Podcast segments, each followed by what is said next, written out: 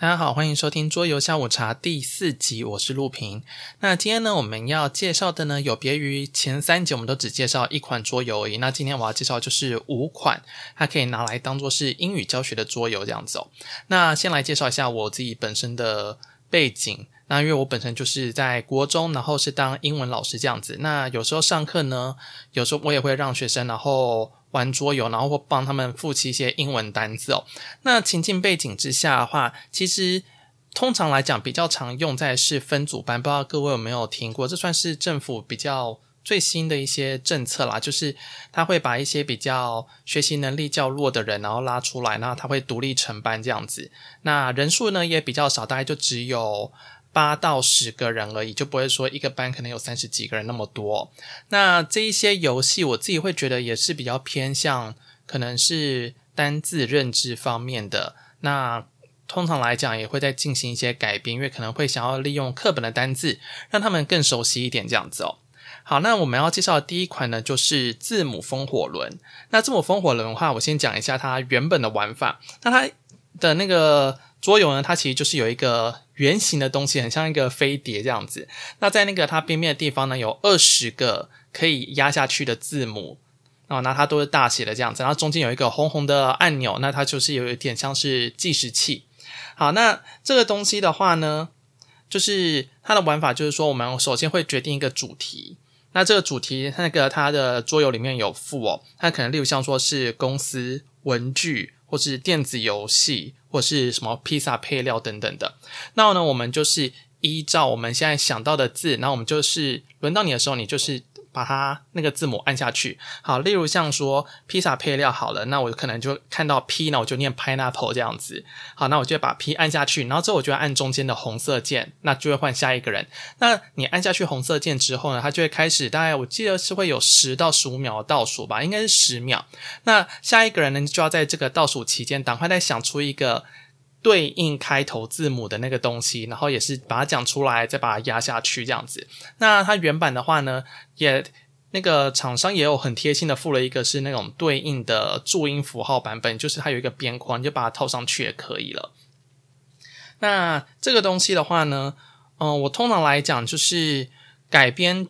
的东西，就是说会把它变成是在课本里面的单字。例如像说我们今天的主题就是什么第四课单字，或是第五课单字，或者是我会把它加总起来，就说哎，我们今天就是要复习段考快要到了，那就是四到六课单字等等的。那我们在做这个游戏之前呢，我也会先让他们练习怎么去说，因为它最主要就是你要去讲那个单字嘛，你要会发音那个单字，然后会先带着学生，然后念了几遍之后，然后我们就再玩这样子。那我觉得它的优点的话，就是每个人他都会开口讲话，因为有时候上课嘛，大家如果你想看看，就是以前可能大家要念课文的时候，就是念的有气无力的，或是那种 repeat after me 的时候，可能单字有些人都是蒙混过去啊。但是这个游戏它就是你一定要把那个东西讲出来，所以我就会觉得还蛮有趣的。那再来的话呢，就是它的时间啊，它会一直倒数，然后我就会觉得这种机制很棒，因为他们就会觉得有点紧张，好，然后所以就会嗯，赶快去把东西讲出来这样子。那缺点的话，我觉得也蛮明显的，因为我们刚刚有说它是二十个字母在那个边边，所以它不是每个字母都有，因为英文字字母总共是有二十六个嘛，那它就只有二十个而已。那没有的像是 Q U V X Y Z都是没有的样子。那所以有时候你课本里面会出现像是这一类开头的字，那他们就会找不到，就会说老师为什么那个没有这个单字啊，他明明可能会念那个字、哦、例如像说 V 可能他会念什么，课本有出现 vase 花瓶好了，结果他就找不到那个 V， 或是 Valentine 他就找不到，或是 Q 开头可能像是 quit 他也找不到，就是那种很简单的字，可是因为他旁边就是没有设定，那我们就说嗯，就没办法了，因为我没有办法就是再造出一个这样的按键哦。那使用的时机的话呢，我觉得在一堂课里面，其实它一轮还蛮快的，大概就一两分钟就可以结束了，因为有时候学生他反应不会那么快，然后或者他们对单字也不是很熟，因为他们有时候会一边看课本，然后一边去找那些字，然后还有哪一些东西是没有被讲到的，那所以可能一两分钟就可以结束了。那我觉得大概可以玩个一般来讲就可以玩个两三轮，那如果你是复习的话可以玩到四五轮应该都没什么问题。那整个游戏的话大概就会在十分钟左右，所以我觉得就是一个你大概可以上课上了三十分钟之后，那你就可以留个十分钟，然后让他们来复习一下今天所学到的单字或者是某一课的单字，我觉得还蛮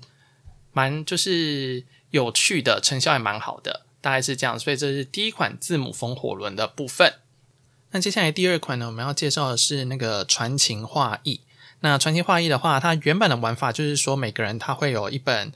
就是像是小白板的东西，然后有八页，那每一页的话就是你要去依据前一个人他给你的提示，然后可能是作画或者可能你写答案这样子。那基本上来讲就是每个人会抽一个题目，那假设我说我是玩家 A 好了，那这个时候呢 A 他看到题目之后他就会把它写上去，那可能会依照就是人数的奇偶数不同，所以你可能会要直接画画或是不用。那反正不管怎么样，你可能画了一个图之后，那接下来呢你就会把那张图然后就会给下一位玩家，那下一位玩家的话他就要看着你的图，然后翻到下一页，然后去想看看你刚刚画的是什么东西，然后把答案写在上面。那接下来他就会传给第三个人，那第三个人呢他就是看到那个答案之后，他又要再去依照那个答案去画一个新的图片，那接下来传给第四个人，第四个人看到前一个人的画画之后又再猜一个答案这样子。那我们就看到说这个最后这个答案呢会不会跟原本的题目是一模一样的，那因为每个人的画画的功力不一样嘛，或者是有些人对于文字的理解也不一样，所以有时候那种画起来啊就会有一种很奇妙的 feel 这样子。好，那这边的话我改编的玩法是说就是我的范围就会是选用课本单字，然后呢因为为了怕他们就是会只挑那种很简单的题目，所以基本上都是我自己出题，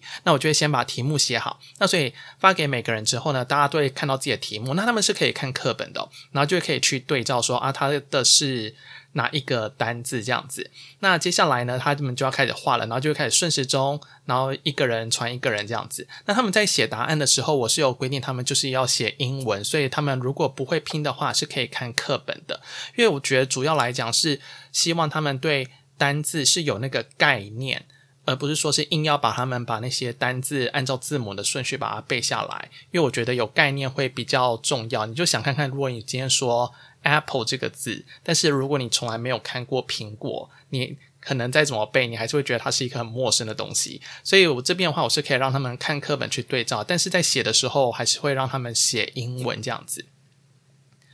那我觉得这个游戏的优点的话我觉得就是可以去用图像然后来做学习或者是联想，那再加上每个人画画又画的不一样，所以我觉得也可以欣赏大家的画工，或者或是有一些人一些比较搞笑的画法这样子。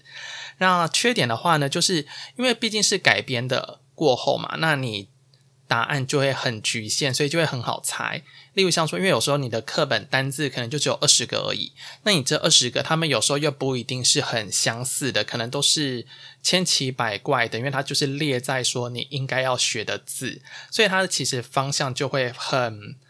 很明显吧。例如像说可能一个是水果，然后一个是人，然后有一些是形容词或是动作，那你在画的时候就会很明显这些东西错开来，所以其实在玩这个游戏在算是做改编啦，那其实只是让他们说可以稍微放松一下，然后利用绘画的方式然后去跟那个单字来做连接。那第二个缺点的话我觉得就是他们画图时间有的时候有点太多了，虽然我知道游戏当中是有附一个沙漏，然后说、欸、不管你有没有画完就传给下一个人，可是有时候他们就是会对这种事情异常的认真啊，他们就很希望把它画好这样子。那我当然还是会觉得说以他们玩游戏的那种良好品质或者说他们自己的愉快感最重要，所以我都还是会尽量让他们画完，只会一直提醒他们说 OK 哦我们要传下一个人咯这样子。那时间的话基本上一轮大概是二十分钟，那如果你人数越多的话，如果你到这个游戏的上限值是八个人，那就会是非常长，你可能甚至要到半个小时或者是有些要一节课。那接下来的话呢就是这二十分钟呢也包括就是公布的部分，因为他们画完之后那我就会帮他们就是回顾，就看每个人画的怎么样，就是说哎，我们来看看说最后的答案呢、啊、有没有跟一开始的题目是不是一样的，然后到底是从哪一个人那边画画开始画到崩坏的呢，这样子。那他们每次看完之后就会觉得很好笑，然后就会互相吐槽说你画那是什么东西啊，那个东西是长这样子的吗？所以我觉得对这款游戏的新的就是还蛮欢乐的，然后其实学生也蛮喜欢玩这一款游戏的，因为就是可以让他们用不一样的方法然后去学到英文或者学到单字，其实应该说是在复习，帮他们在复习单字这样子。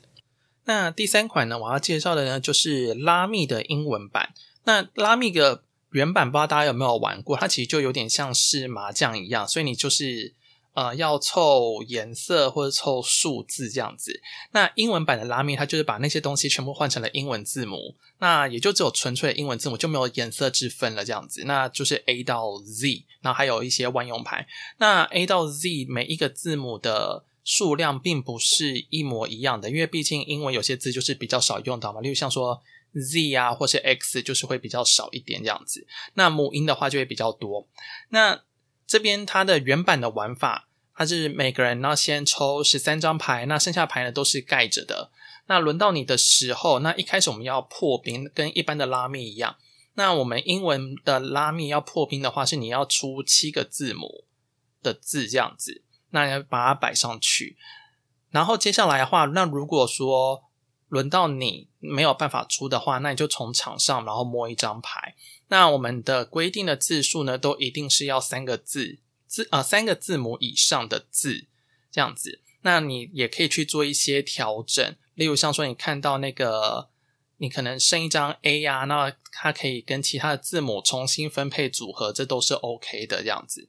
那所以这个是比较原版的玩法。那我改编的玩法的话，因为毕竟是给嗯程度英文程度比较没有那么好的孩子然后来玩的，所以我的破冰要求其实就会降低了。我可能跟他们讲说，那你只要有四个字母你就可以出了这样子，因为它最低是三嘛，所以我就多一个就诶你那你四个字母的字就可以先出出去。然后再来的话就是两到三个人一组，因为有的时候他们自己一个人想就会一直都想不到，那变成是你可能要一直帮他们，那就有点失去游戏的那个原本的本质了。那这个东西的话，我有也有在那种一般的班级上面玩，就是可能借了很多款。那我会采用的方式就属于同质性分组，不知道各位有没有听过同质性分组这个东西。那同质性的话就只说我一组里面我的那些玩家的程度英文程度都是差不多的，这个叫同质性。那异质性的话就是说这个团体里面、哦、就是有人英文很好有人英文很烂。那不要一直性分组的原因，当然就是因为如果你就是用这样的方式的话，那那些能力差的人就是等于一直在看那些能力好的人一直玩嘛，就是他们就觉得完全没有参与到这样子，轮到他他就一直喊 pass pass pass。 那个如果你说你用同质性的让他们在一起的话，他们就会觉得说诶反正对方出的单字也没有到很难，或者是也不会到非常的高超这样子，所以他们就会比较有信心，就觉得自己是有机会可以赢的哦，所以就可以试看看用这个方法。那我觉得这个游戏啊，它的优点就是可以考验说谁平常时真的有在背单字啦，因为它就是在考验你说这个单字要怎么拼啊，然后你对单字的敏锐度有没有很高这样子。基本上来讲，我觉得整体来说它还是适合程度偏中上以上的孩子然后来玩这样子。那因为它的缺点的话，就是它对于这种程度如果是非常不好的学生的话，真的就会会蛮吃力的，因为他可能会觉得说好像都没有他要的单字。那再来就是对英文敏感度不高的孩子，他可能也没有办法玩得很愉快，因为他其实我们在做这些拼英文的时候，其实你要懂得一个东西，就是英文有一些造字原则，例如像说嗯，像 A I 可能就会常常会放在一起，或者说你可能会有 E R 会是放在一起的，或或者是一些其他的常见的组合啦。那有一些东西呢是不太可能会放在一起的，例如像说 S R 两个连续放在一起比较少见啊。我的意思是只说它例如像我当做开头这样子，或者说是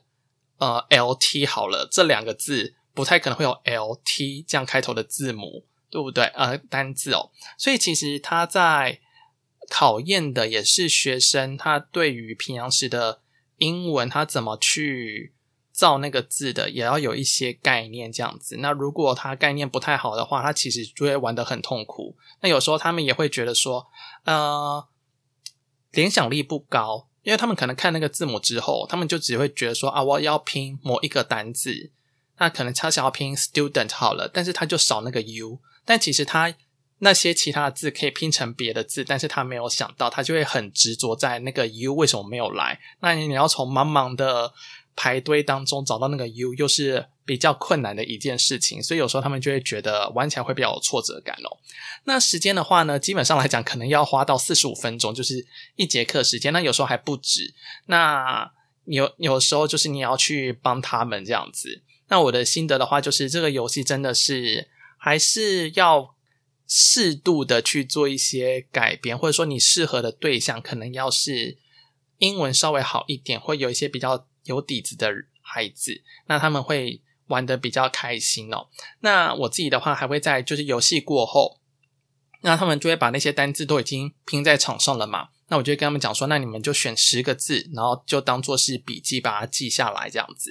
那就当作是可以额外多学一些新的单字，因为有时候他们那些单字也不是他们拼的，是他的伙伴啊，或者说是呃另外的其他对手所拼的，那我觉得都可以当作是增加他们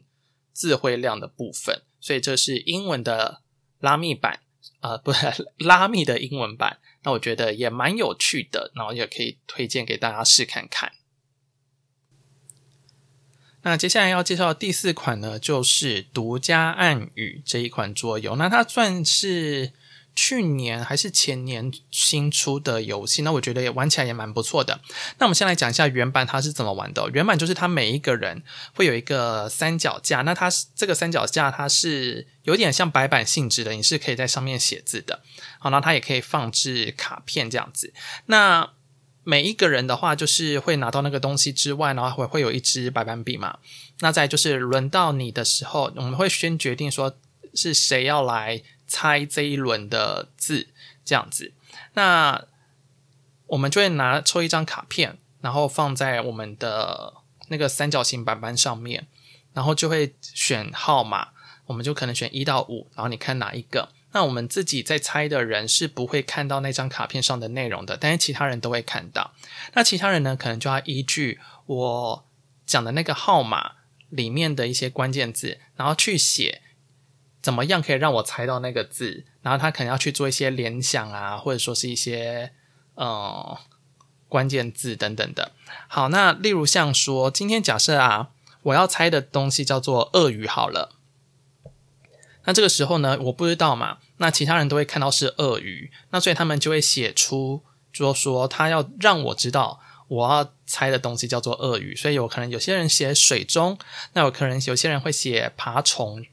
那等等之类的。那基本上我们来讲，我们在写的时候它必须要是一个词，好，它不能够是一句话那么多。好，所以我就会呃我们在玩原版的时候，我就会跟学生讲说，就是你的呃不可能它不能变成是一个句子，或是有复合的词性，例如像说形容词加名词这样不行，你只能写形容词或者是名词的那个部分。那我们就是给对方然后去猜这样子。那接下来呢就是比较有趣的时候了，当大家都已经写好之后，那彼此中间是不能够讨论的。那接下来写好之后呢，我们就会请要猜的人闭上眼睛，那其他人呢就把你的提示把它全部打开。那接下来呢，我们就会去确认说那些你写出来的字有没有一样的，那如果有一样的话呢，就必须把它全部擦掉，也就是说你就是少掉了一个线索了。所以呢，很多时候，例如像说鳄鱼好了，那这个时候我写水啊、呃，别人 A 写水水中，那这个时候呢 B 他也写水中，那 C 呢写爬虫。这个时候如果发现他们两个一样的，那水中这个答案全部都会被擦掉，那我就只剩下爬虫这个提示可以看了。所以当大家就是做完这部分之后，该擦的擦，该盖起来的盖起来。好，那我们就会请要猜题的人呢再睁开眼睛，然后看剩下场上那一些提示，然后去想说原本的该猜的目标是什么这样子。那这个东西的话，我觉得就是在考验对于你那个字的联想力啦这样子。那这个时候呢，我会做一些改编哦。那改编的话，同样的会是以课本的单字为主。那提示的话呢，我还是会用呃，我会请他们可以用中文写没有关系，因为他们的程度并不会非常好，所以是可以用中文写的。但是我的目标的字，他那个要猜的字，我本身是用英文写给他们的，就也像我会出题这样子。那如果你真的没有这款桌游的话，其实我后来发现它可以用我们刚刚说的传情画意或者是其他小白板来代替这样子。只是如果你买原版的话，就是可以去玩它原版里面所设定好的题目啦，这样子哦。好，那这个时候呢，我们就是会也是一样，就是进行刚刚的步骤，然后给他们猜，好，这样子。那优点的话呢，我觉得就是去训练学生说对于这个单字的联想。例如像说我可能写了一个单字要猜的叫做是 Valentine's 好了，那 Valentine's 的话，那有些学生就会写巧克力嘛。那这个时候呢，因为这个游戏就是你要让对方猜对，所以如果说巧克力就是一个大家都会想到的东西，那如果说有三四个人写了巧克力，那之后全部都会被擦掉，那他所得到的线索就会变得非常的稀少这样子。所以有时候他就要去想一些可能稍微有点偏，但是又要扣合这个主题的一些关键字或是联想词这样子。那所以他们就绞尽脑汁的时候，我都觉得也蛮有趣的哦。那有些他们就会有点放弃，说不管了，我就是要写最简单的那个东西哦。好，那缺点的话也是一样，我觉得像这种用改编成可以帮他们复习单字课本单字的，其实就会有一些缺点，就是太容易猜到。因为课本单字其实老实说就是那一些啊，所以他们其实看了那个提示之后就会知道说到底是要猜哪一个了。那而且其实在玩的过程当中，因为这个游戏哦，过程当中真的是需要靠很大的自制力，所以学生他们都还是彼此会偷看或是讨论这样子，但有的时候他们还是会猜不到啦。那时间的话呢，我们大概一轮其实会是五分钟左右这样子，就是开始看到题目啊，然后写，然后猜，然后去看有没有猜对，大概就是五分钟左右。那我大概会玩个四轮吧，所以大概就是半堂课二十分钟。那我对于这款游戏的心得就是，你就会发现说每个人他对于单字的生活经验啊，其实都不太一样。例如像说，像有一题我出的是那个 fox。狐狸这样子，那有些人啊，他就写了一个你这样子，因为他觉得那个可能那个学生可能也许个性啊还是怎么样，然后就有像狐狸。那有些人就会写那个 L O L 里面的阿狸这样子，好，然后有些人就会写狡猾哦等等之类的。那所以你就会发现说，这个东西对他们的第一印象，有些东西会去跟他们的生活去做一些结合，那我就觉得还蛮有趣的。所以这就是第四款独家暗语这一款游戏。好，那在最后呢，我们要介绍的第五款桌游就是机密代码。那我这边呢是用全英文版的，然后来让他们玩这样子。那我们就先来讲一下原版的好了。原版的话呢，它其实就是一个相当有趣的派对游戏。那我们就是会翻二十五张字卡，好，它就是只有英文单字而已，然后我们就会把它翻出来。那接下来会有一个正方形的图片，然后会告诉你说那些颜色在哪里。那我们就是两边呢，我们会分成两组，所以这个游戏可能要四个人以上才可以玩。那我们就会分成两组，那每一组呢，你都要必须派一个代表当作是 leader。 那这个 leader 的话呢，他就必须要去看的那一张颜色的提示卡，然后来去给出一些提示说让你的队友可以猜到是那一个字。那如果说你就是让你队友很快速的答对的话，那你就很容易可以赢嘛。但你也要小心，有时候因为你会讲到对手的字，对你的队友可能会猜到就是对方的字啊，或者说有时候会猜到一些就是叫做致命的字。那什么叫致命的字？就是它每一张图片上面都会有一个黑色叉叉，就是两组你都不可以让你的队员猜到那个字，如果猜到的话就直接输掉这样子。那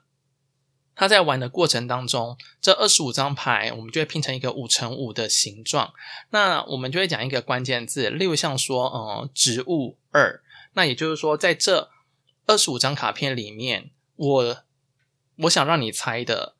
就我们对上的这一些关键字，它是跟植物有关的，而且有两张。好，那我们就是会去轮流啊，然后让你的队友想办法可以比另外一队更早猜对这一款呃这个游戏这样子。好，然后接下来的话呢，那我就来说一下我的改编的啊、哦，现在讲一下原版，我有原版有让就是我的一般的班级玩过。那比较难的地方就是他必须要认识全部的单字，因为不是每一个单字都是他们在现阶段国中所学到的，所以有的时候都要先讲一下说每一个单字是什么意思，或者说你要请一些呃程度比较好的孩子，然后去带着程度比较不好的孩子，然后去提示他们说诶现在那个单字是什么意思这样子。好，那我的改编的话呢，我就会是用自制自制字卡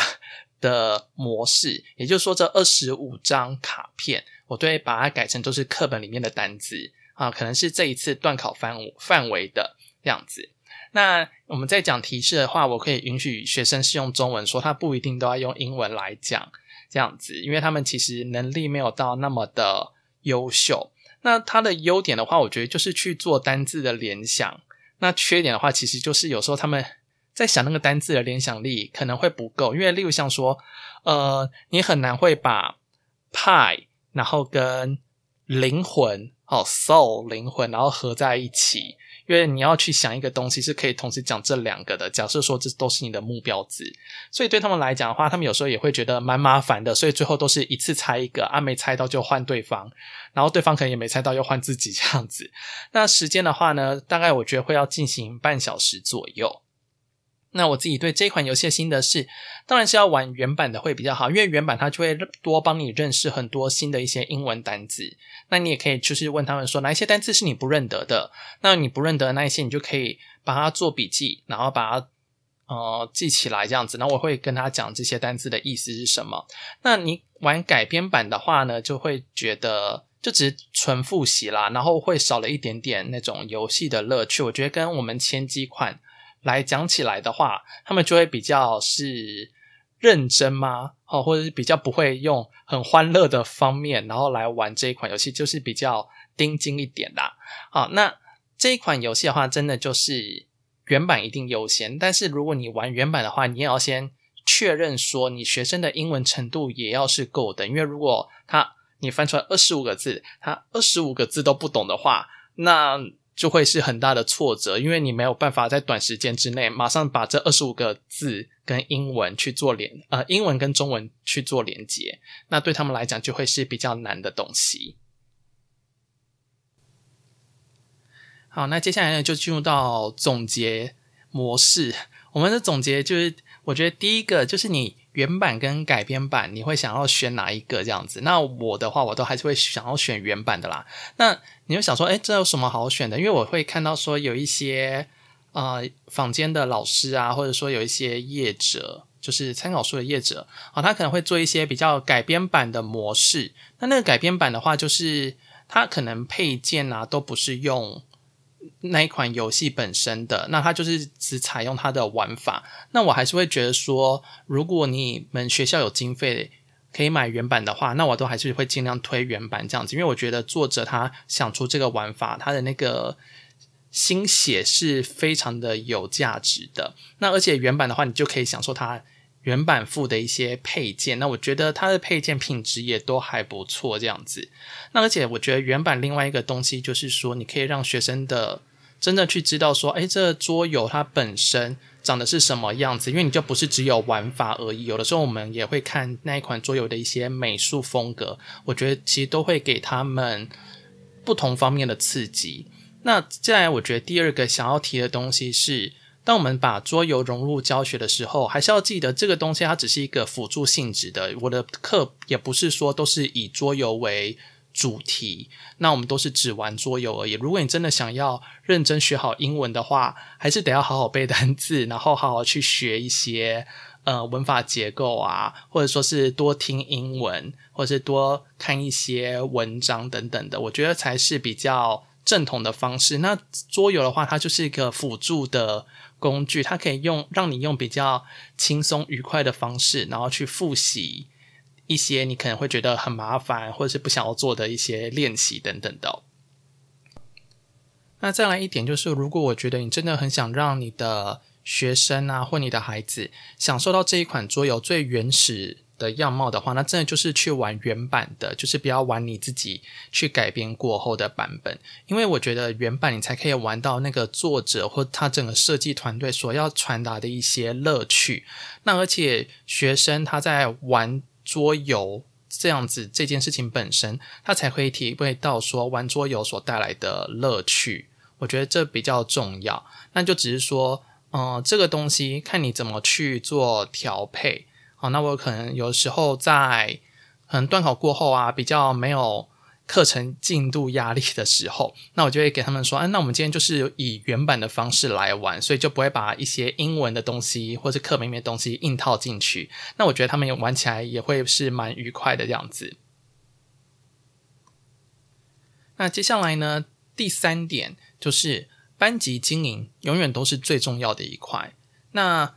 因为你在做这些游戏的时候，你要去想看看有些学生他如果说他如果他们之间吵架了呢，或是有人就是输不起啊，或是他在游戏当中作弊啊，或是以没有被规定的形式然后做了一些对他有利的事情的时候，那你要怎么办呢？所以有的时候你的班级经营是最重要的，因为不然有时候他们可能也不会很认真的去玩这款游戏，或者他们对于桌游就会有一些比较更负面的看法等等的，所以很多东西你都要一开始先说好。所以我的课也不是说第一堂课就可以让他们玩桌游，我会跟他们讲说呃，我有很多桌游，我会给他们看我有这一些桌游，但是呃，你们可能要有一些好的表现，例如像说你的上课的时候要至少先做到是清醒的状态。好，然后我的作业可能交代给你的作业然后是有完成的等等的，就是看你跟你学生彼此之间的那个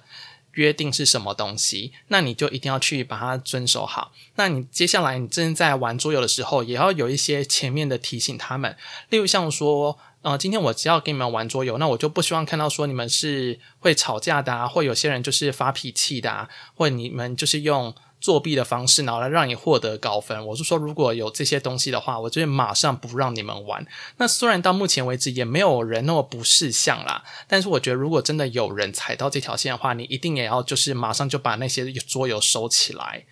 你才可以有做到那种说话算话，因为你这样才可以知道明显让学生知道说啊，老师今天给你们玩桌游跟呃，我今天嗯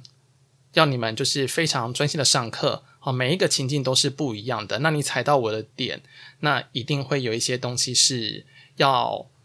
被惩罚嘛，或者要就是要收起来，就是不玩了这样子。所以这我觉得是第三点的部分。那再来第四点的话呢，就是它可以跟学生是拉近关系的。那我真的觉得说在玩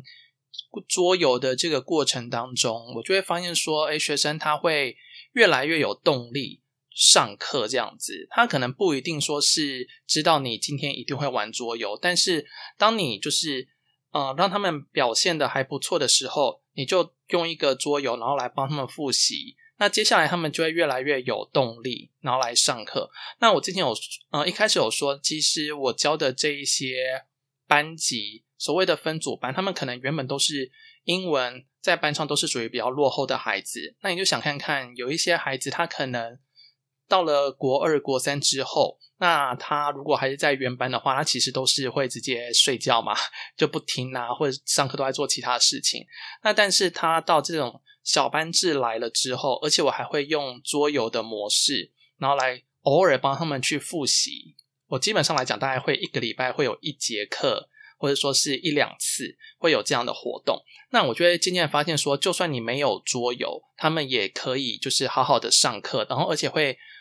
去试着专心的听你讲你上课的一些东西。那这个东西不是说哦，我今天就是要让他们的英文变得非常好之类的，而是让他们知道，让他们可以更参与在课堂上面，他们就不会是那种一般班级里面的过客，他们真正就是在这堂课里面学习。所以我觉得还蛮有，这是我觉得一个蛮好的现象。那我觉得再来就是你可以从玩桌游里面看到他们很多不同的面向跟人格特质等等的，例如像说有些人他可能真的英文不太行，可是他很会画画，他平常时都喜欢画一些很漂亮的插图啊等等的，那这个时候你让他玩到穿金花艺这款游戏，他就会非常爱，因为他就可以好好的去画那些东西。所以当我在展示说哎，我们来看看这些画的时候，那大家看到他的画就觉得说哇这也太精美了吧，你可以要画到那么好吗这样子、哦、等等的，那他就会有一种成就感，他就会觉得说他在这堂课上面是有价值的，他不是一个路人或者说他是一个过客而已，他是这个班上有在参与活动的一份子。那所以我觉得这一点就还蛮不错的，这就是我很喜欢用桌游然后融入课堂里面。所以我们的标题啊虽然说是用英语教学，但有的时候其实我是提升他们的学习动力，不一定是说一定让他们的英文变得非常好非常下下叫的。就我前面说如果你要学好英文还是要把一些基本的底子练好，那可是你用桌游的话是可以让他们是比较有动力，然后而且也比较不会去害怕英文这样子的一个科目这样子。所以我就觉得呃，试看看用桌游也还不错这样子。那再来就是如果你可以玩原版的话就玩原版，那有的时候你当然要做为了你的课程做一些改编，所以会有改编版的部分。可是如果你真的要让学生好好的去玩一款桌游，体会这款桌游的美好之处的话，那真的就是呃，推荐玩那种原汁原味的原版会是最好的哦。好的，那以上呢就是我们这一集的内容，那如果喜欢的听众的话都欢迎就是帮我呃用五星按赞，然后或是留言给我。那你可以在 F B 啊或是 I G 然后都可以打桌游下午茶，那都可以找到这个社团，那你也可以在下面留言这样子。那就期待我们会有下一集咯，就这样，大家拜拜。